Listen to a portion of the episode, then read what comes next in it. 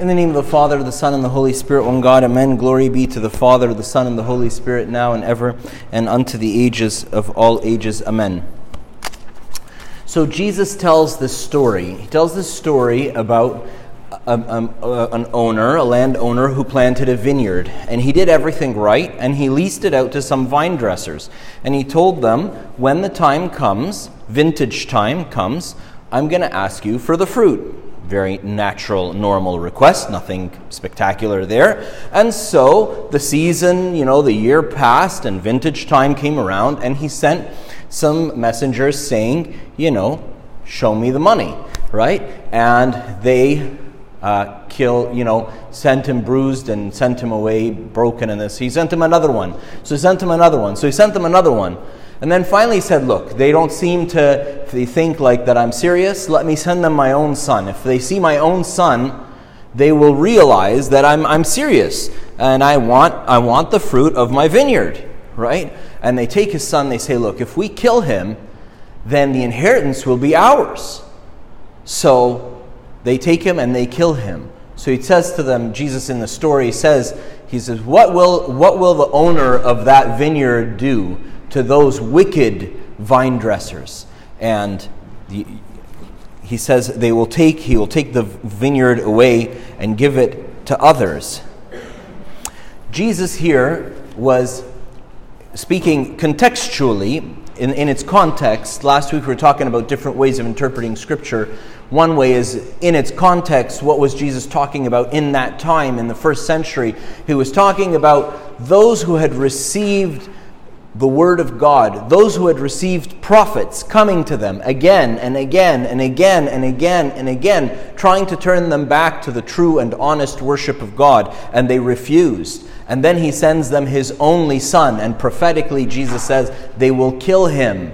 So, in, in a certain sense, the, the owner of the vineyard is the creator of the universe, is the Father, or the Father who is the, the, the owner of all, of all of the universe, the known world. And he sends his son to these wicked vine dressers who refuse generation after generation, prophet after prophet, you know, all throughout the Old Testament to receive the word of God, and then he sends them his only son, and they kill him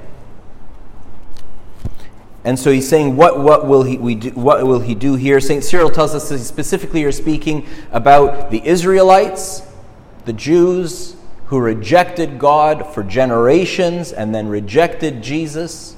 Then he will take the gospel, the vine, the vineyard here is the gospel, is the love of God. He will take it and he will give it to others, the Gentiles. It can be understood in that context. It can be understood in a context which is specific to us. It can be understood in a context which is specific to us that the vineyard is the gospel, which has been given to each person who has witnessed the gospel firsthand. The gospel is that God, the Father, loves every single person as much as he loves his only begotten Son. Every single person who has witnessed that, has seen that, has received the gospel. And the readings today are telling us that vintage time is going to roll around and something is going to be required from us. Another way to understand this is a quote that I read this week, and I just loved it so much I couldn't help but print it out um, and for you all. So I'm just going to ask a couple of the deacons to hand it around. Uh, maybe one of you can go up one aisle and one up the other aisle.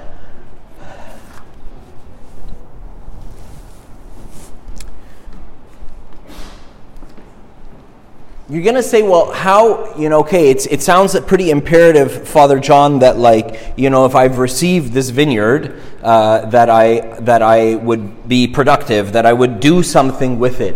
Uh, it sounds like vintage time is going to roll around and, and something is going to be required of me. Um, so, how do I do that? Uh, what, what, are the, uh, what are the instructions? So, Now, instead of thinking of ourselves as the vine dressers, for a moment, let's use another parable Jesus, Jesus um, used to think of ourselves as a branch off of the vine, where the vine dresser is the Father, the vine is the Lord Jesus Christ, and we are a branch. And St. John Chrysostom, explaining a little bit, explains to us exactly how to be fruitful. And we're just going to kind of go through this together, sort of, you know, line by line or whatnot. Because um, I, I, want, I, want I want to send you all away today with encouragement and with very simple, clear instructions about what it means to be fruitful and how to do that. St. John Chrysostom says to us For the branch, by its adherence, draws in the fatness, and, building, and the building stands because it is cemented together. St. John Chrysostom is telling us that the only reason that sap fills the fruit and you get big, fat, juicy fruit is because the sap goes through the branch which is adherent to the vine.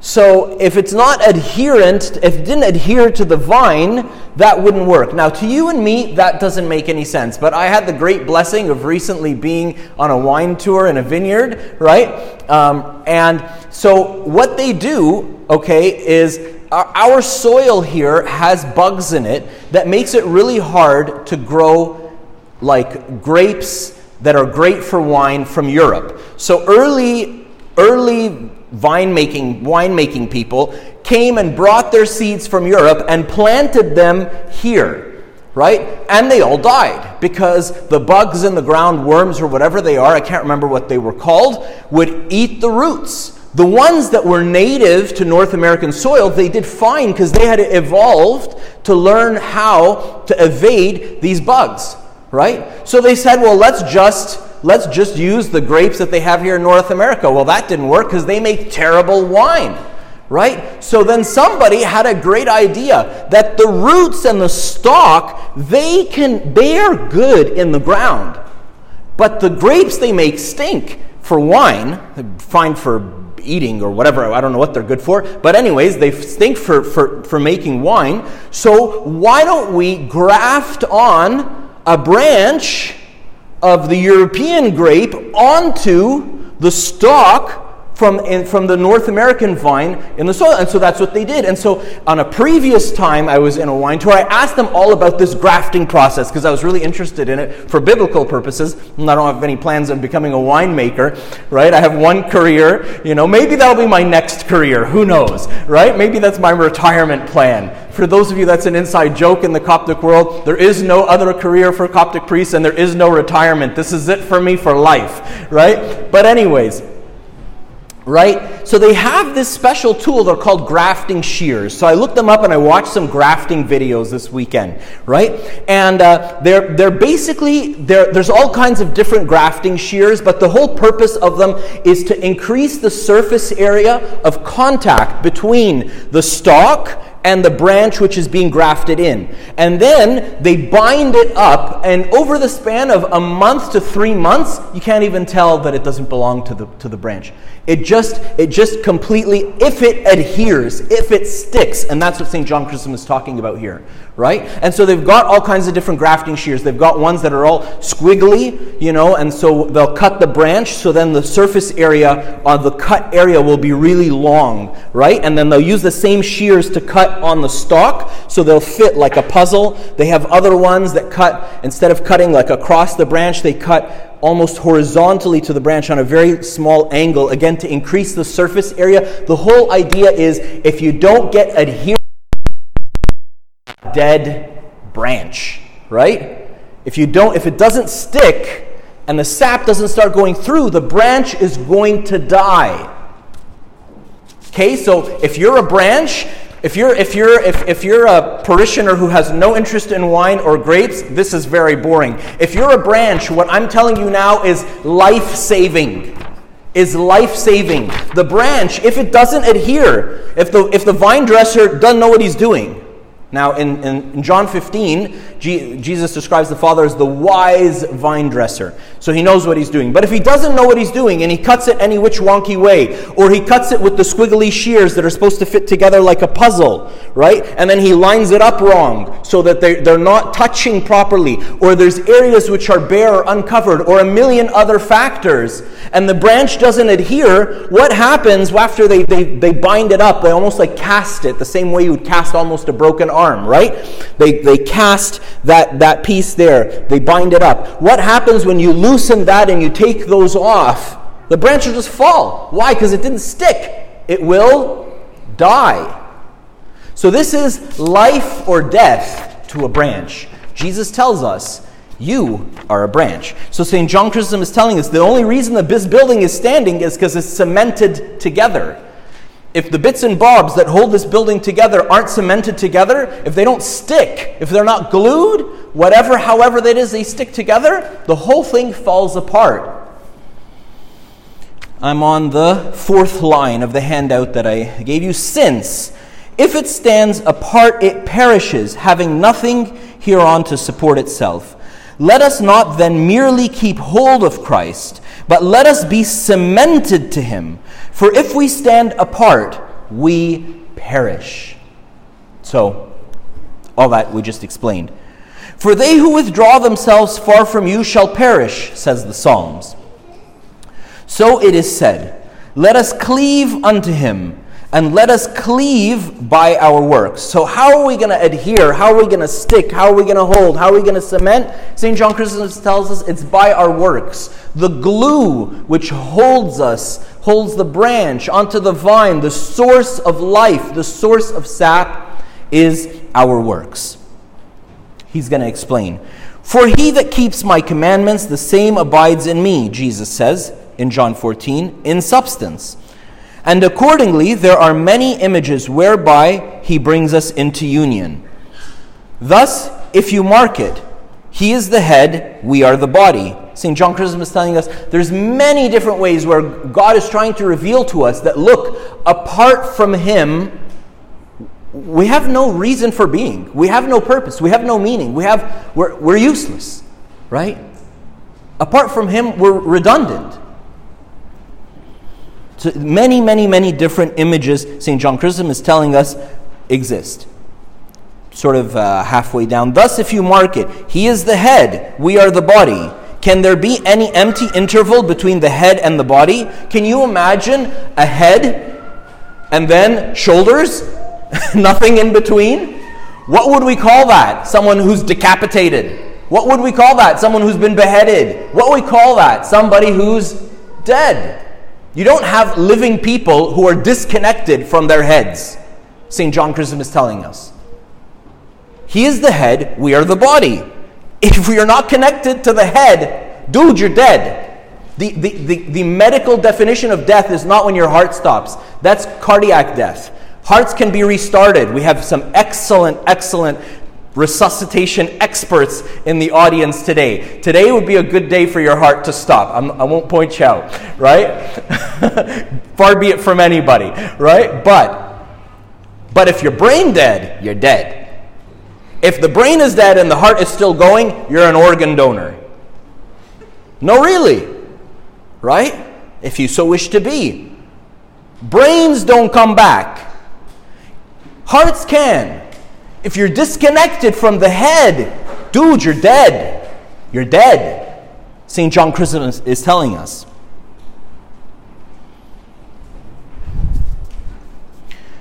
I'm sort of two thirds way down. The, the, the, first word on the line that I'm reading on is body question mark. He is a foundation he is a foundation, we a building. He a vine, we branches. He the bridegroom, we the bride. He the shepherd, we the sheep. He is the way, we they who walk therein. Again, we are a temple, he the indweller. He the firstborn, we the brethren. He the heir, we heirs together with him. He the life, we the living. He the resurrection we those who rise again, He the light, we the enlightened. All these things indicate unity, and they allow no void interval, not even the smallest. Our first two readings today were revealing to us that at least 90% of being useful in your native context, where you are, in this time, in this place, of you identifying your purpose and doing it successfully is going to be attitude. Is going to be attitude. So in the first reading, St. Paul said, Look, I'm willing to do anything for anybody at any time that by all means I may save some. He says, Even to those who are without law, I'm willing to appear as without law, though I'm not without law. He says, like, to the criminals, I can be a criminal. Well, not really. Not a criminal by, like, doing crimes, but, like, almost.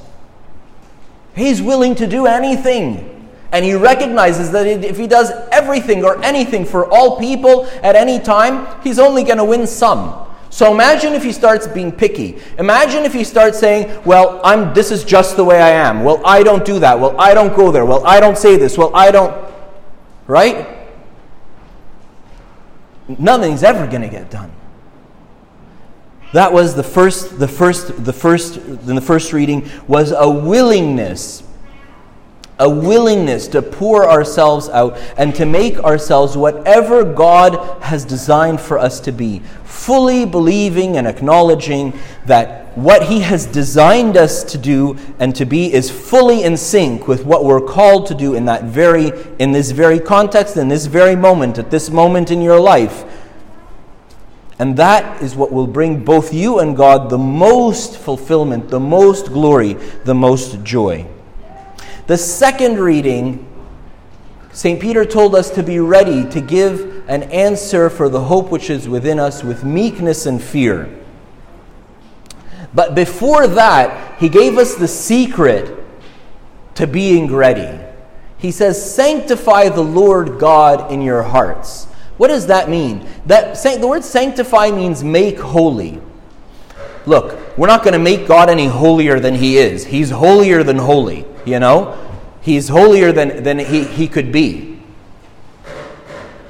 But to recognize his holiness to recognize that this, this, this very incredibly humble being who descends down and is incarnate in my world, incarnate in a literal sense of the nativity of Christ, but in, in, incarnate in, in my world, that He cares about the ins and outs of my life and He cares about the little things in my life and he has he has he's come and become a part of my life is God Almighty, creator of the universe.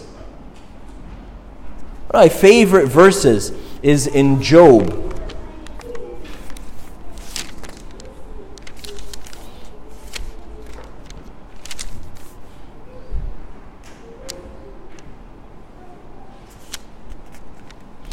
In Job, it says, if he should set his heart on it, if he should gather to himself his spirit and his breath, all flesh would perish together, and man would return to dust. So if God were to say, I refuse, I no longer wish to uphold the universe, Job is telling us the world would return to dust.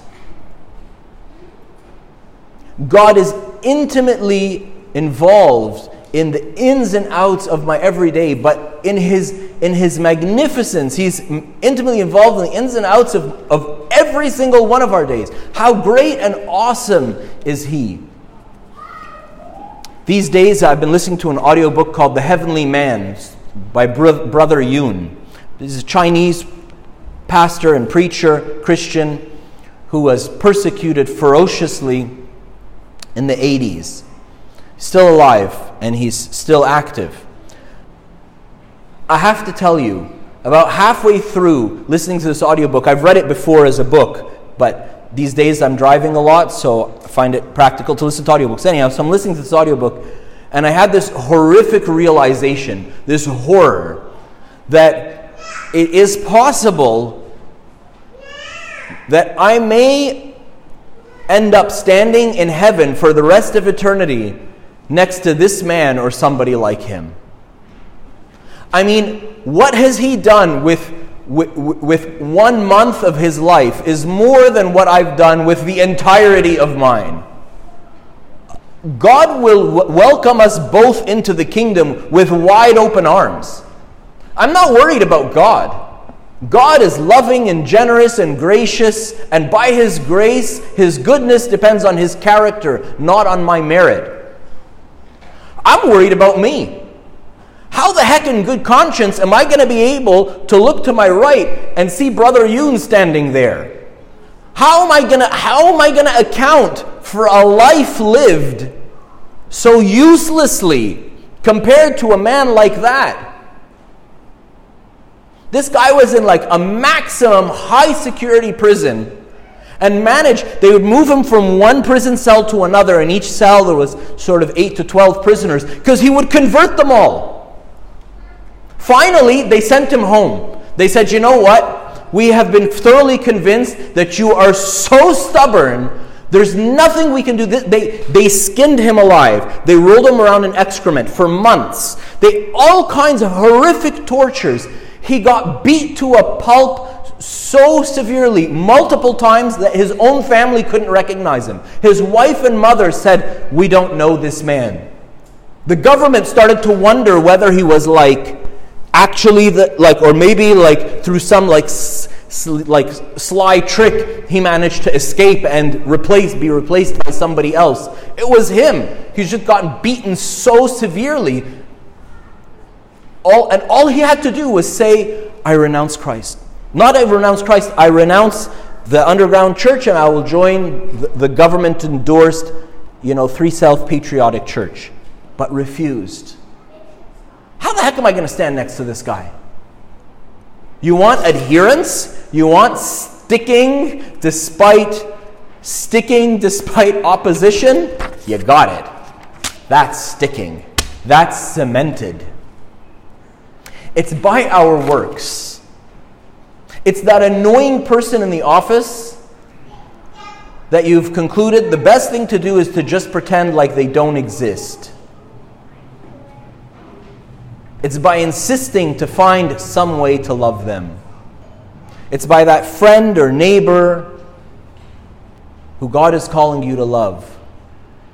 God is not asking you to stand up here and to preach instead of me. He's asking you to live the gospel, not any gospel, the gospel you have witnessed. What have you personally witnessed of God? Go and do that. That's what it means to abide in Him, day by day. The talk is easy, the walk, oh my goodness, can be difficult. But that wise vine dresser, is there to help us adhere, to, to graft us on properly, to bind us up, to uphold us by His Spirit until we stick, until we adhere, until we receive the life giving sap which bears abundant fruit, fruit 30 fold, 60 fold, and 100 fold. Glory be to God forever and ever. Amen. I have sinned. Forgive me, my fathers and mothers and brothers and sisters. Please pray for me.